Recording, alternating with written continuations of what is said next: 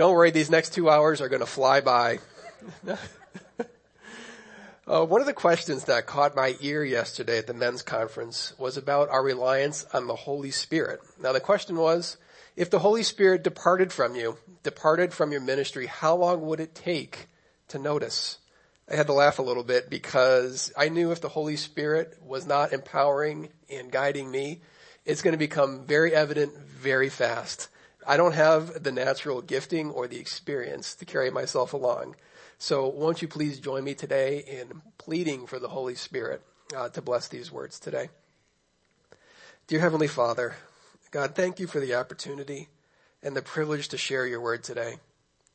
God, despite my best efforts, I know that I will come nowhere near expressing the greatness of what is revealed in your word. So I ask that you show yourself strong in my weakness and somehow speak something to your people this morning that is useful in building up your church. By a work of your, your spirit, transform and renew our hearts and minds. God, may we be a church that worships you in spirit and in truth, and may you be enthroned and lifted up and glorified in the praise and the adoration of your saints. Amen.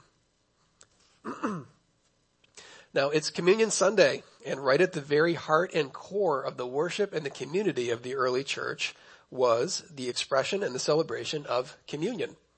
Now Jesus himself instituted the practice of communion at the Last Supper. In Luke 22:19 it says, "And he took bread, and when he had given thanks, he broke it and gave it to them, saying, This is my body which is given for you. Do this in remembrance of me." And so, in remembrance, we continue in that practice today. And here at Faith Church on the first Sunday of each month, we remember the broken body and the spilled blood of our Lord Jesus with the symbols, bread and wine. Now depending on what church tradition you come from, there may be a certain word attached with what we're doing today. Maybe it's the Eucharist, maybe it's the Lord's, the Lord's Supper, the Lord's table. And no matter what the tradition, communion is a practice that is so obviously spelled out in scripture that almost all churches that wear the name of Christ still practice it today in one form or another. And almost all churches count communion among what we call the church sacraments. But what's a sacrament? You know, I kind of like to geek out on words a little bit. Church speak or Christianese is not my native tongue. So when I first started taking church seriously, I had to kind of piece together what people were talking about if they used words like sacrament, because that was a bit of a mystery to me. Now if it's a mystery to you, I want to take a moment just to explain the word sacrament. Now, sometimes as words pass between languages and cultures, over time multiple words combine or evolve to express a concept. And the, the sacrament's a good example of that. Sacrament comes from two ancient words, sacer, which means sacred, and mysterion, which means mystery. So the definition is in its composition. The word sacrament means sacred mystery. Now it's easy enough to define, but it's hard to understand. And you're going to have to bear with me because I am not going to be able to fully unravel the sacred mystery that is bound up in these silly little cups that we use for communion. But I've been praying that I can share something with you today that will shed some light and give us a greater understanding of this sacred mystery. And as we have, and as we have a greater understanding, we're going to have a greater capacity for awe and wonder and worship to what these cups point to. And that's the new covenant salvation through the broken body and spilled blood of our Lord and Savior, Jesus Christ. Now the first step in appreciating why communion is so important is to look at its roots in the Old Testament. Now the same principle applies all throughout scripture. We can't understand and fully embrace the New Testament without understanding the Old. It's kind of like watching the sequel of a movie before you watch the first one. You can usually figure out what's going on, you can get the gist of things, but you're gonna miss a whole lot of con- um, a whole lot of context if you don't establish how the story began. We can't fully understand who Jesus is and what he was doing at the Last Supper without first looking back to the Old Testament celebration of Passover. In fact, during the Last Supper, Jesus with his disciples met in an upper room and they were there to celebrate the Passover together. It says in Matthew 26, 17, on the first day of the festival of unleavened bread, the disciples came to Jesus and asked, where do you want us to make preparations for you to eat the Passover? He replied, go into the city to a certain man and tell him, the teacher says my appointed time is near. I'm going to celebrate the Passover with my disciples at your house. So the disciples did as Jesus had directed them and prepared the Passover. So now the question becomes, what is the Passover and why did Jesus celebrate it? Now to find out more, we have to go back in time to the year of about 1400 BC to a very familiar story. Excuse me. Uh, God's people, the Israelites, the Hebrews, they were under the oppression of Pharaoh in Egypt. And Pharaoh would not let God's people go to go worship. The Israelites were slaves and Pharaoh did not want to lose his cheap labor force. Now this sets the stage for God to show his mighty power through a series of plagues. And the last and most serious was the plague on the firstborn. The firstborn of every family of Egypt, all the way from the house of Pharaoh down to the animals out in the field, would die. But the Israelites were spared because God gave them a special provision.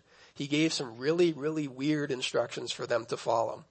He told the Israelites to take year-old male lambs without defect, and then each was to slaughter this lamb at twilight. And then God told them to take some of the blood of the lamb, smear it on the doorposts of their houses. And then God says, on that same night I will pass through Egypt and strike down every firstborn, both people and animals, and I will bring judgment on all the gods of Egypt. I am the Lord.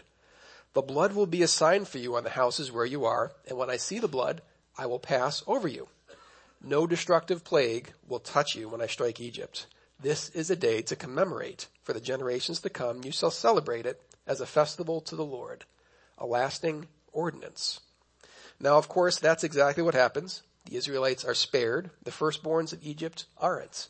So the destroyer, it passed over the houses of those marked with the blood of the lamb. But what in the world is this all about? How does blood save anyone from destruction? Well, Hebrews 9:22 answers that. It says, without the shedding of blood, there is no forgiveness of sins. That's how God ordained it.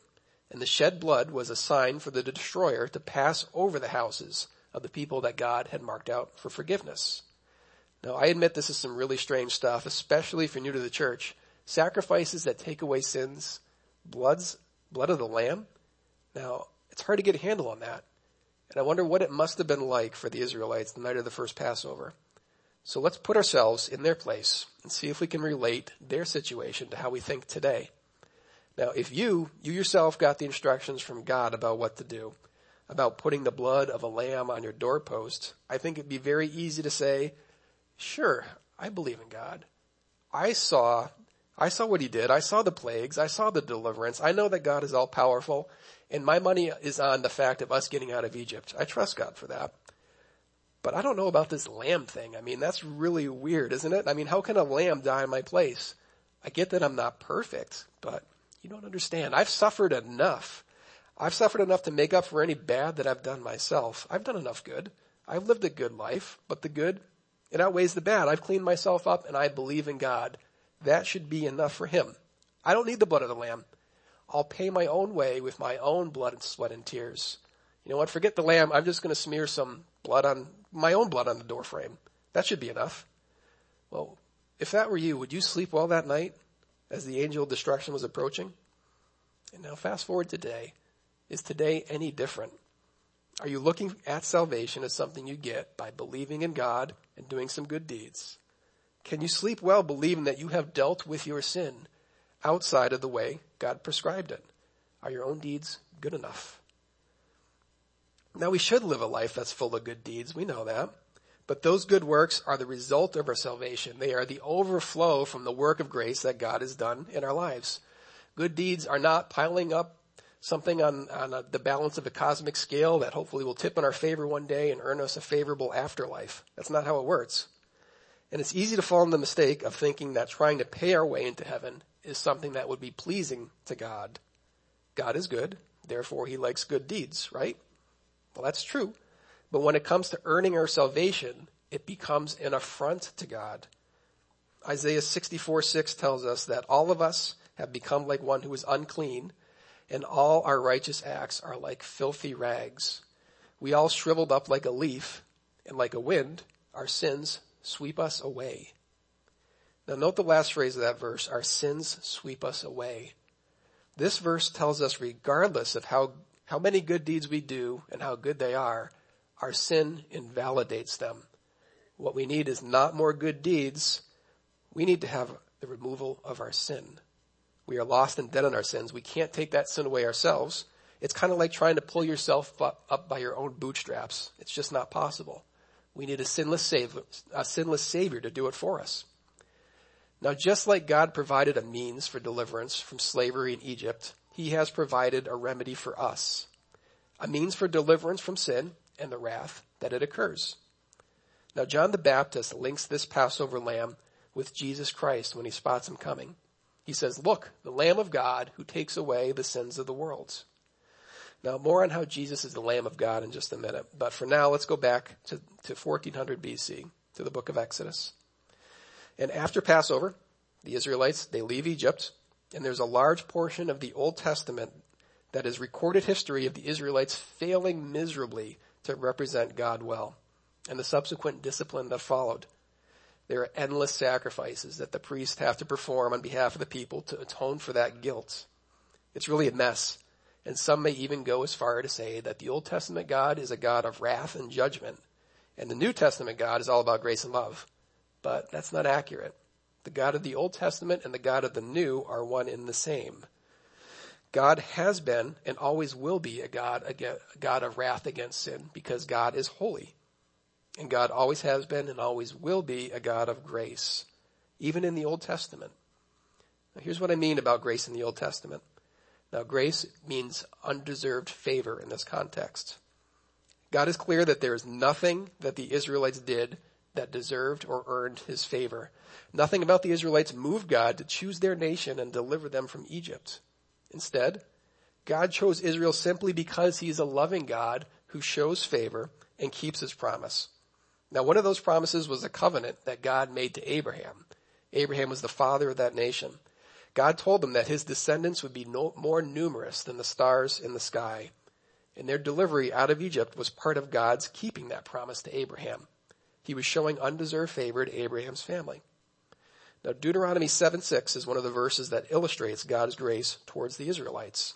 It says, the Lord your God has chosen you to be a people for his treasured possession out of all the people who were on the face of the earth, it was not because you were more in number than other people that the Lord chose you, for you were the fewest of people, but it was because the Lord loves you and is keeping the oath he swore to your fathers that the Lord brought you out with a mighty hand and redeemed you from the house of slavery, from the Pharaoh, the king of Egypt. So God chose them even though they weren't great or important. And furthermore, God did not choose them on the basis of their behavior. If you're familiar with your timeline of the Bible, you notice that God chose Israel way back in the day, before he even gave them the law on Mount Sinai. God chose to lead his people out of Egypt before he gave them a, a, formalized system of ethics, before he gave them the law. So grace and deliverance was not contingent on Israel being a great or godly nation. Deliverance came to Israel because the Lord God is a gracious and loving God who keeps his promises. Nothing more, nothing less. Now there are plenty of examples of God dealing very harshly with rebellious people, whether individuals or with nations. But there were always warnings. There was always ways that people from around the nations could join in. Provisions were made for them to join into God's family.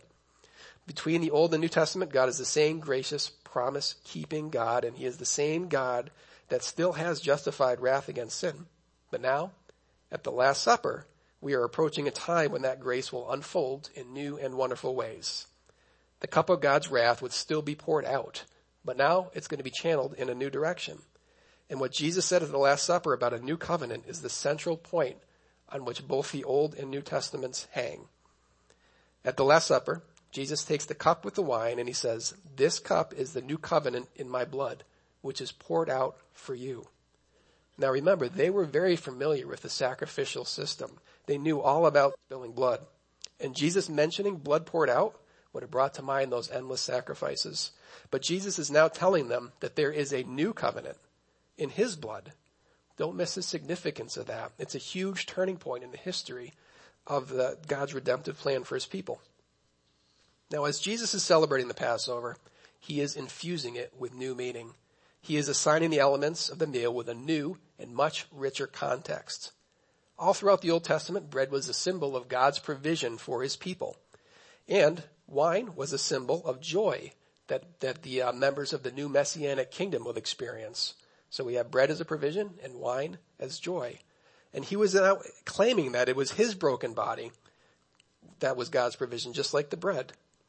And the Israelites had failed miserably to keep up their end of the previous covenant that God had made with them after they left Egypt. And now a new covenant was being prophesied in the book of Jeremiah.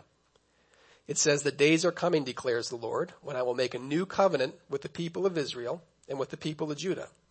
It will not be like the covenant I made with their ancestors when I took them by the hand and led them out of Egypt because they broke my covenant, though I was a husband to them. Now God goes on to say that because of the new covenant, that he will forgive their wickedness and will remember their sins no more. Jesus was claiming that his blood was the admission price into this new covenant of forgiveness. He takes the cup of God's wrath, which is by rights ours to drink. Just imagine all the sins that we've committed just filling up that cup of God's wrath. And instead of us drinking it like we should, he takes it from us, he drinks it to the dregs, and he hands us a new cup cup of joy, a cup of grace. And now when we do this in remembrance of him at communion, it helps us to remember that he drank the cup of wrath that we all deserve. So that was the past. And now for the present. When we remember that we are no longer under the wrath of God because Jesus drank that bitter cup on the cross, we preach the good news to ourselves. We need to do this often because we forget we're prone to wander and we forget things like this. Uh, sometimes we have these great mountaintop experiences with God, but then we come down into the valley of the daily grind and we drift. Jesus knows what we are like. He knows how fickle we are. Jesus knew that his disciples would forget huge swaths of his teaching, just like we do today. So he gives us a way to combat that forgetfulness. He tells us, do this in remembrance of me. It's almost like he's saying, hey, whatever else you do, don't forget this. Remember this. Mark it down. Don't neglect it. Jesus is carving out a regular appointment time for us. And because of that, this is a time that's set apart. It's a time that's holy. It's made holy because it's a command, commanded meeting point between God and his people. Now we are meeting here and now with the living God. We are being continually washed and cleaned from all our sins by the sinless blood that was spilled in our place. Now this is the kind of forgiveness that changes how we relate to one another in the here and now. It's the kind of forgiveness that can restore a marriage like Graham and Stephanie's. And it's the kind of forgiveness that can restore a holy God to a sinful people like us. As we approach the communion table today, Paul tells us to examine ourselves. We need to see whether we are treating one another in accordance with the way that Jesus has united us. If you are united to Christ and I'm united to Christ, then we are united to each other. It says in 1 Corinthians 10:17, because there is one loaf, we who are many are one body, for we all share the same loaf. By participating together in the Lord's Supper, we acknowledge the fact that we are one body in Christ, one with each other and one with responsibilities of forgiveness towards one another. Paul goes on to say in Corinthians, Whoever eats the bread or drinks the cup of the Lord in an unworthy manner will be guilty of sinning against the body and blood of the Lord. Everyone ought to examine themselves before they eat the bread and drink from the cup. For those who eat and drink without discerning the body of Christ eat and drink judgment unto themselves. But don't get hung up with self-condemnation here. Paul is not telling us that we have to be worthy to partake in communion. He's telling us to partake in a worthy manner. The communion table is a place for sinners. It's not a place for Christians who just think they've had a good week. It's a place for Christians to be reminded that Jesus is our provision and He is our joy. Paul wasn't excluding sinners from the table, but he did criticize the Corinthians for the way in which they observed communion. In verse 29, the phrase, without discerning the body of Christ has a dual meaning here. In one sense, it's about considering unity and forgiveness within the church body in the way I explained. And discerning the body also refers to actually believing that Christ's body was broken for you. If you don't believe that, if you're here as a seeker, I do hope that you prayerfully consider it. But if you don't, if you don't believe, it would be disingenuous for you to join with believers in the celebration of the Lord's table. And 1 Corinthians 11 warns against it. It says, you will drink and eat judgment upon yourself if you eat without discerning. Now when Jesus said, do this in remembrance of me, he's also telling us to remember his coming kingdom in the future. At communion, we remember not only the Lamb of God and the sacrifice he has made for us in the past, we remember that we presently, at this very moment, are living under the new covenant with provisions of grace for today. We also look to the future. We remember what has been promised but not yet fulfilled. R.C. Sproul says when we celebrate the Lord's Supper, it is not just a sign of what has happened already, but it's God's sign, a seal, a promise of what will happen in the future. Revelation 19 talks about a great marriage feast that is to come. It is the consummation of God's redemptive plan for his people. It says, I heard a sound, what sounded like a great multitude, like the roar of rushing waters, and like loud peals of thunder, shouting, Hallelujah, for the Lord Almighty reigns. Let us rejoice and be glad and give him glory for the wedding of the Lamb has come, and his bride has made herself ready. Fine linen, bright and clean, was given to her. Fine linen stands for the righteous acts of God's people. Then the angel said to me, write this, blessed are those who are invited to the wedding supper of the Lamb. And he added, these are the true words of God. So we see a bride and a groom reunited. The spotless bride in Revelation is the church, cleansed and made holy, and the groom is Christ. Jesus looks forward to the fulfilling of this during the Last Supper. In Luke 22, 14, he says, I eagerly desire to eat this Passover with you before I suffer. For I tell you, I will not eat it again until it finds fulfillment in the kingdom of God. Now the bread and the cup point to a time when, with great joy at the consummation of his kingdom, we, his church, his bride made perfect, will join him again and share with that bread and that cup. Now as the worship team makes their way up, Let's take some time to reflect on the past, the present, and the future. Let's reflect on his past sacrifice that Christ made on your behalf, that bitter cup of wrath that he drank in our place. Let's reflect on the present community that is offered to you with God and with his people because of that sacrifice. And let's look forward to that perfect union with God that we have because of the blood of the new covenant. Now, if you didn't get a communion cup on the way in, uh, Randy, and there's an usher in the Bealey Center who will um, bring one to you. All you got to do is raise your hand, and he'll come over to you during the song. And after we take some time to examine ourselves, I'm going to turn it over to Dick Bradstreet, one of our elders in the Bealey Center, and he will administer the elements there. But right now, let's pray together. Jesus, thank you for taking the wrath that our sins deserve upon yourself, Lord. God, you were forsaken on the cross so that we wouldn't have to be. Thank you for carrying our sins to the grave, and thank you for sharing the power of your resurrection life with us. Thank you that we are born again in communion with you and with your church. And thank you for a secure future, a promise of heaven, a bride reunited with her groom. Lord Jesus, if there's anybody here within the sound of my voice that does not know you as the Lamb of God, the one who takes away the sins of the world. I pray that you would give them faith to accept that invitation. It's found in the book of Revelation. The Spirit and the bride say, come. And let the one who hears say, come. Let the one who is thirsty come. And let the one who wishes take the free gift of the water of life. Amen.